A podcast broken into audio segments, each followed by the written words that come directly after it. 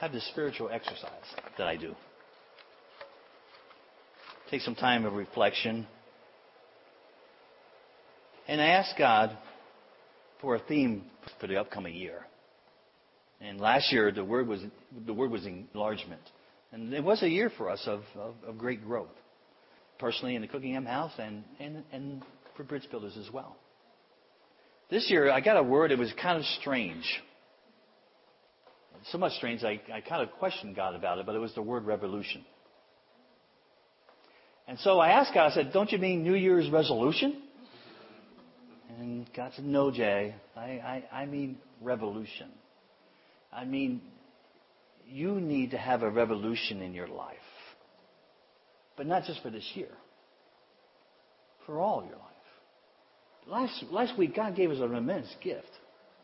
He gave us a battle strategy that I think was easy to understand, easy to embrace, and easy to implement. You remember it was he gave us he told us to pray, he told us to proclaim, he told us to listen, he told us to do not fear, to not break down in fear. He told us to stand, he told us to worship, to worship before the battle, during the battle, and after the battle, because what? The battle is not ours, it's the Lord's. And he told us to believe. And I said, okay, this is wonderful. You gave us this great gift. How do we how does that battle strategy work with a revolution? How does it fit together?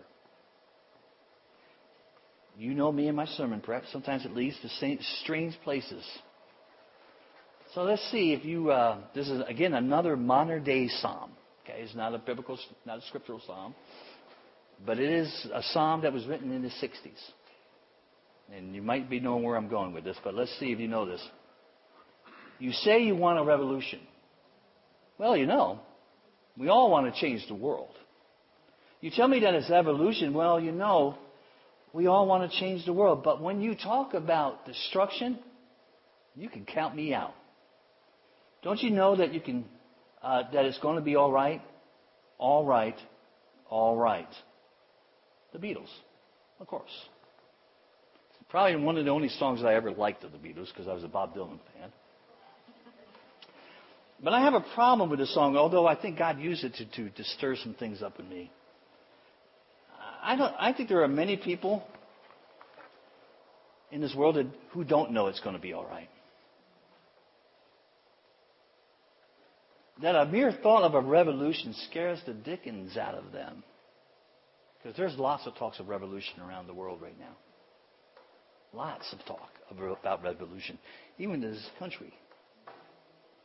And that, that line that says, when you talk about destruction, you can count me out. Well, I'm going to say today, I don't want to be counted out of that. Because I have a story to tell of a Redeemer who came and rescued me. And see, there are dark places, dark strongholds that need to be destroyed. So when it comes to destruction, I don't want to be counted out because I have a part to play in this, and so do you. Private Martin Treptow was a, was a barber just before World War I broke out. He enlisted and died a year later. They found a diary on him, a journal on him, and this is what he wrote. America must win this war. Therefore, I will work, I will save, I will sacrifice, I will endure, I will fight cheerfully, and will do my utmost as if the issue of this whole struggle depended on me alone. Wow. Private Treptow was committed. He was all in. And he never picked up a gun. He was a courier. He delivered messages from one outpost to the next. But he answered that war. He joined that war because he believed in the cause. And he believed it so much that he realized, you know, if it depended on me alone, I'm going to do whatever I can to win the war.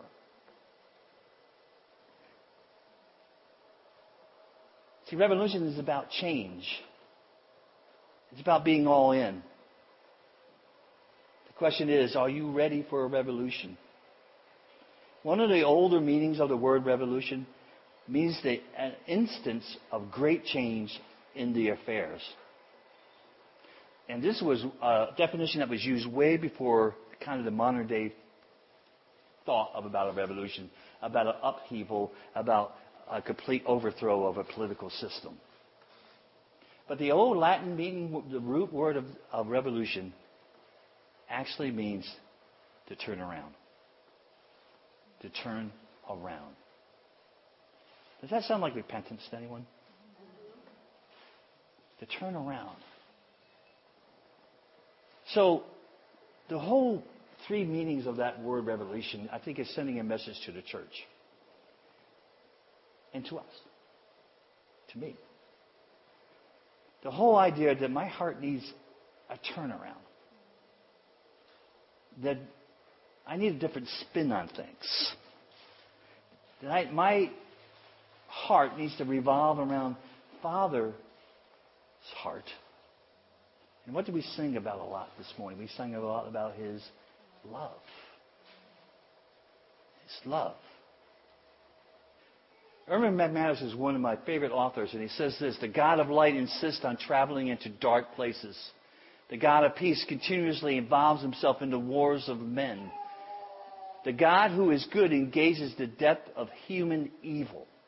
To follow Jesus is to enter the unknown, to relinquish security, and to exchange certainty for confidence in Him.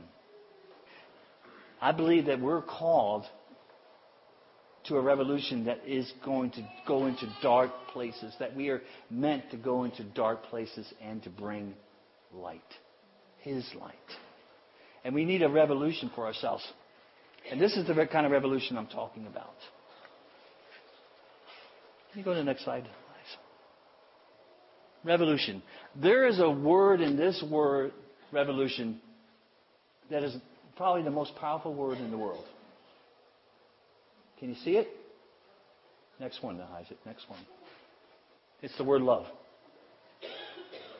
But it's backwards.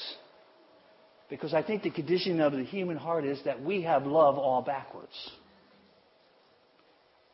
And we need to have it flipped around in our lives so that we understand love as God understands love.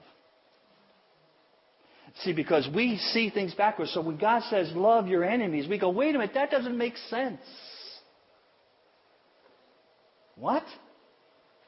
Because we have it backwards. And we need to have it flipped around by the Spirit of a holy God who loves us completely so that we love like He does.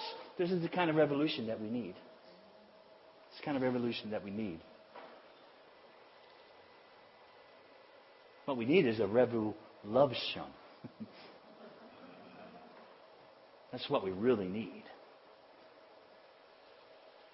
We need a, a uprising in our hearts, an upheaval in our hearts that turns, like Christine was praying, you know, there's, there's areas of our heart that's still not completely surrendered to Him. They're not really completely into the light yet. We need that uprising so our heart changes, so it starts to love like Father God. But at first it has to receive the love of God. We need a return. For those who have been traveling for Christ for, for a while here, we need a return to our first love. We need a desperate hunger and urge to return to our first love.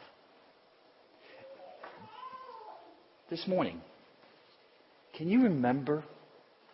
Can you remember the time, the season, the day, the moment that you said to Jesus, I will follow you? Do you remember that day? Do you remember the feelings that it caused inside you? Do you remember how it changed the way that you walked, the way that you talked, the way that you went through life? Do you remember that? Do you remember it distantly, fondly, occasionally? God is calling us back to that moment. 52 years ago, I walked into a strange land called church. For me to go anywhere without my parents was, was rare. We weren't allowed to go and do stuff with anyone. So when we moved next door to this family who were, who were Christians and they, and they invited me to, to, to a kids' church or a kids' crusade kind of thing, for my, parent, for my father to say yes to this was a miracle in itself. And for me just to go with a bunch of, a car full of strangers was very, very, very, very rare at that moment. I'm seven years old. I'm traveling in a car to a strange land called Poughkeepsie. I lived in Hyde Park. And I walk into a building called a church for the very first time in my life. And I am overwhelmed with the sights and the sounds and the amount of people and everything that was going on.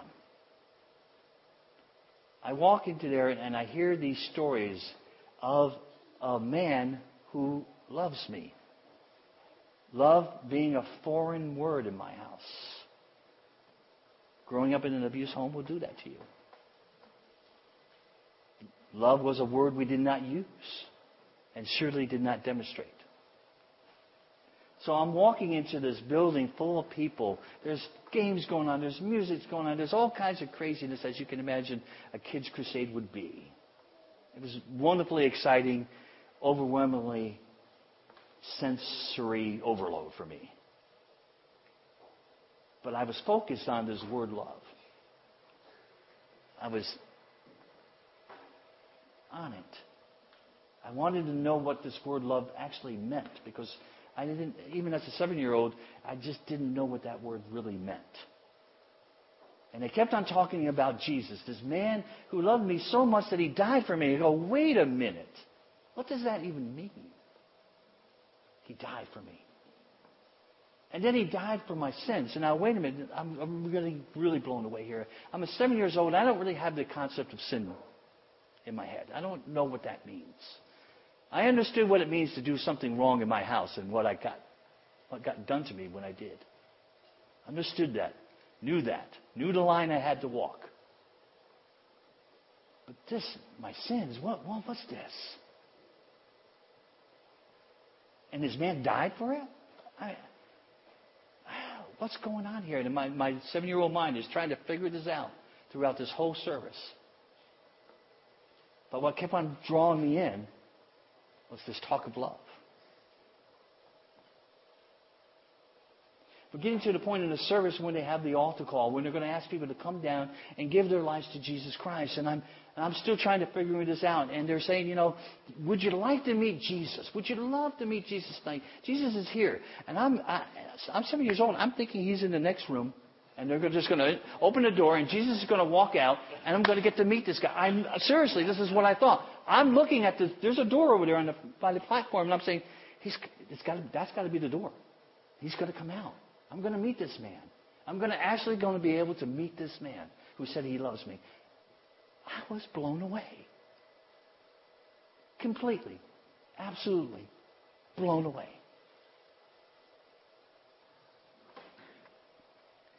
They said, if you want to meet Jesus, come on down. I came down to the front of that. And as best as a seven year old could do, I gave my heart, my life, and to promise to follow that man for the rest of my life.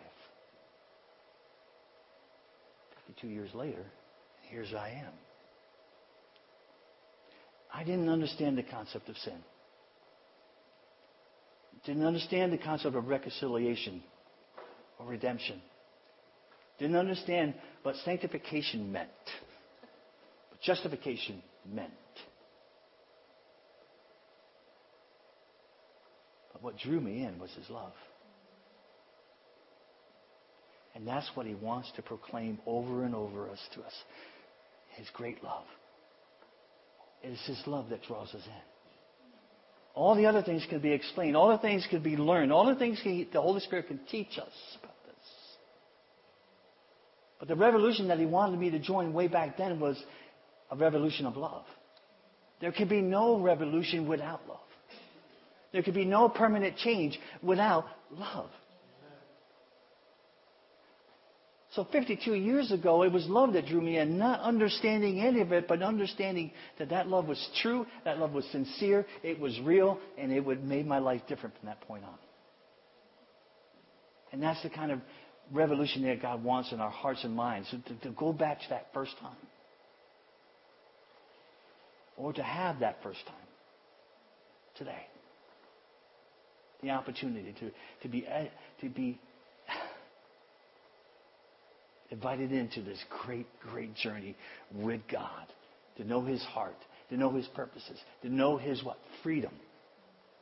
And not just from sin. Freedom to become everything that He's always wanted us to be.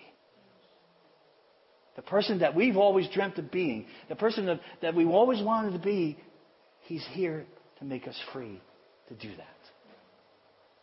Amen? Amen. So if you would, go to John 15. Book of John, chapter 15. I want to start reading in verse 9.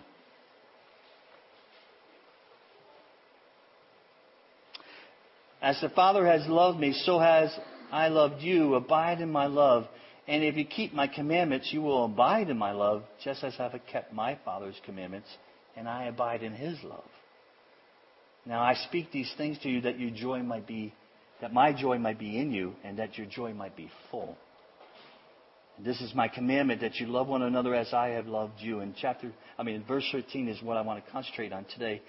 Greater love has no one than this, that someone lay down his life for his friends.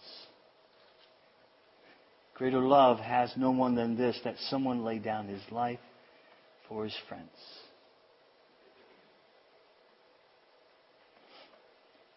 That is the theme of a revolution, right there. Greater love hath no one than this, that someone lay down his life for his friends. Salvation is the love strategy of God the Father, God the Son, and God the Holy Spirit. There was a three pronged attack against the enemy for the battle for our souls. God was all in. Every part of him was in on this fight. And it's still in on this fight. The battle is the Lord's and not ours. And I love the heart of Jesus here when he talks about his love for the Father, so much so that he was able to lay down his life for his friends. It was love. It was love. It was all about love. I want to take apart this verse for you. Take the word greater. That word means stronger and larger. Stronger and larger. So we have greater, stronger, larger love. That word love here is agape. God's love, the way God loves us. But one of the deeper meanings of agape is, is just beautiful. It means a love feast. A love feast. He prepares a table in the presence of my enemies. Remember last week we talked about, you know, here Jehoshaphat was surrounded by the, these armies. And God just said, don't worry about that. I've got this. And we talked about that general. Said, you know, they're before us. They're behind us. They're on our left. They're on our right. They can't get away this time. This is what they're saying. This is God saying, you know what? I'm going to, my love is so great for you. We're going to have a love feast together. You're going to be able to rest in the presence, uh, even of your darkest enemies. That's okay. It's all going to be good because I got the battle. I've got it. So we got a greater love, a stronger love, a larger love, a, agape love, loved by God. Has no one. Has no one. That word means not even one. Not even one. Only God greater, stronger love, agape love, the kind of love that God loves us with, with, that has no one, not even one, than this, that someone lay down, bow down, commit to. He voluntarily laid down his life, but he was committed to this. This was a plan. This was a purpose. This was intentional. This wasn't accidental. This was something that God had intended to do to redeem his people. So greater, stronger larger love, agape love, the kind of love that God loves us with, a love peace, has no one, not even one, than this, that someone lay down his life, bow down, set low, commit his life. That word means the breath of life. The kind of life that God breathed into Adam. The breath of life. That animated a man from the dirt. This is what Jesus does for us. He breathes new life into us. Love breathes new life into us. This is a powerful scripture here. a powerful scripture here. Greater, stronger, larger love, agape, the kind of love that God loves us with. A love peace has no one, not even one, than this, that someone lay down their life, lay low, commit to set low his life, the breath of life for his friends. His dear ones. His absolutely dear ones.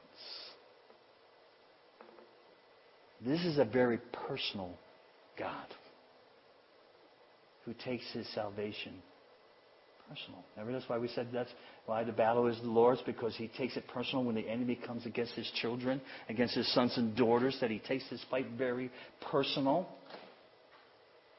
It's because of his love. It's because of his great love for us. What a revolution that he wants to give us. That we start to love like him, see life through his eyes. So my question is, are you ready for a revolution this morning? Are you ready for an infusion of greater love? Are you ready for a love so powerful that it will revolutionize every decision, every step, every choice, and everywhere you go? That it would determine where your heart goes. Are you ready for that kind of love this morning? That kind of love that revolutionizes every thought. Are you ready for it? God wants to give it to us. He wants to revolutionize our hearts. Because we need to have maximum impact on the world around us. And people ask for proof of this. Romans 5 8 says this, but God proves his own love for us that while we were still sinners, Christ died for us seven year old boy did not understand the concept of reconciliation with God, didn't understand the concept of sin. But he understood that God loved him. It didn't matter what he was looking like, smelt like, came from, how broken he was, how abused he was. He understood that God loved him. And I still understand that. You know, one of the greatest, greatest songs in the world, and I wish we could just kind of sung it today, and I almost broke out in it. Please forgive me for not being bold. Here's the greatest theological song in the world. There is no more, in my mind, no other song that depicts the love of God so beautifully. Jesus loves me. This I know, for the Bible tells me so. That's it. That's the gospel. If you never remember anything else I say, Jesus loves me. For the Bible tells me so. Little ones to Him belong. They are weak, He is strong. Yes, Jesus loves me. Yes, Jesus loves me. Yes, Jesus loves me. The Bible tells me so. Wow. It's true. True. So, uh, if we want a revolution, we have to look at the cross. We have to look how the cross affects every aspect of our life. What he did on the cross for us. So if we want a revolution, that, can you can you imagine this morning if your prayer life was so revolutionized, what a difference it would make in your life? If the way we listen to God, if the way we stood in the promises of God, if the way we didn't break down in fear but had courageous faith in God. Imagining worship revolutionized by love, impacted by His love. How free will we be in worship? Imagine that how we would worship before a battle, during a battle, and after the battle. How different it would look if it was, our worship was revolutionized by His love. And imagine how we would be set free to believe Him if we were revolutionized by His love. That is the greater love that we're talking about today. No greater love than that. No greater freedom than that. No greater redemption than that. No greater grace. Add every word that you want to add onto that. No greater. There's nothing greater than God. No, nothing greater than His love. Nothing greater than His freedom. And we have that opportunity today. Are you ready for a revolution? Because God's ready. God's ready to give us a, that revolution of our heart so we turn around, that we revolve around Him. I do have a caution for you today, this morning, though, if you do want to join a revolution. Are you ready for the cost? Because it will cost you. And if you've been paying attention, it's already cost you. Now, what we have to gain by joining this revolution, by allowing God to, to have impart this love, this greater love into us, what we gain is so much more than it cost us. But it is going to cost you. See, because the Father is going to come and He's going to ask you to give up things. He's going to ask you to change things. He's going to make opportunity opportunities for you to, to choose a different way.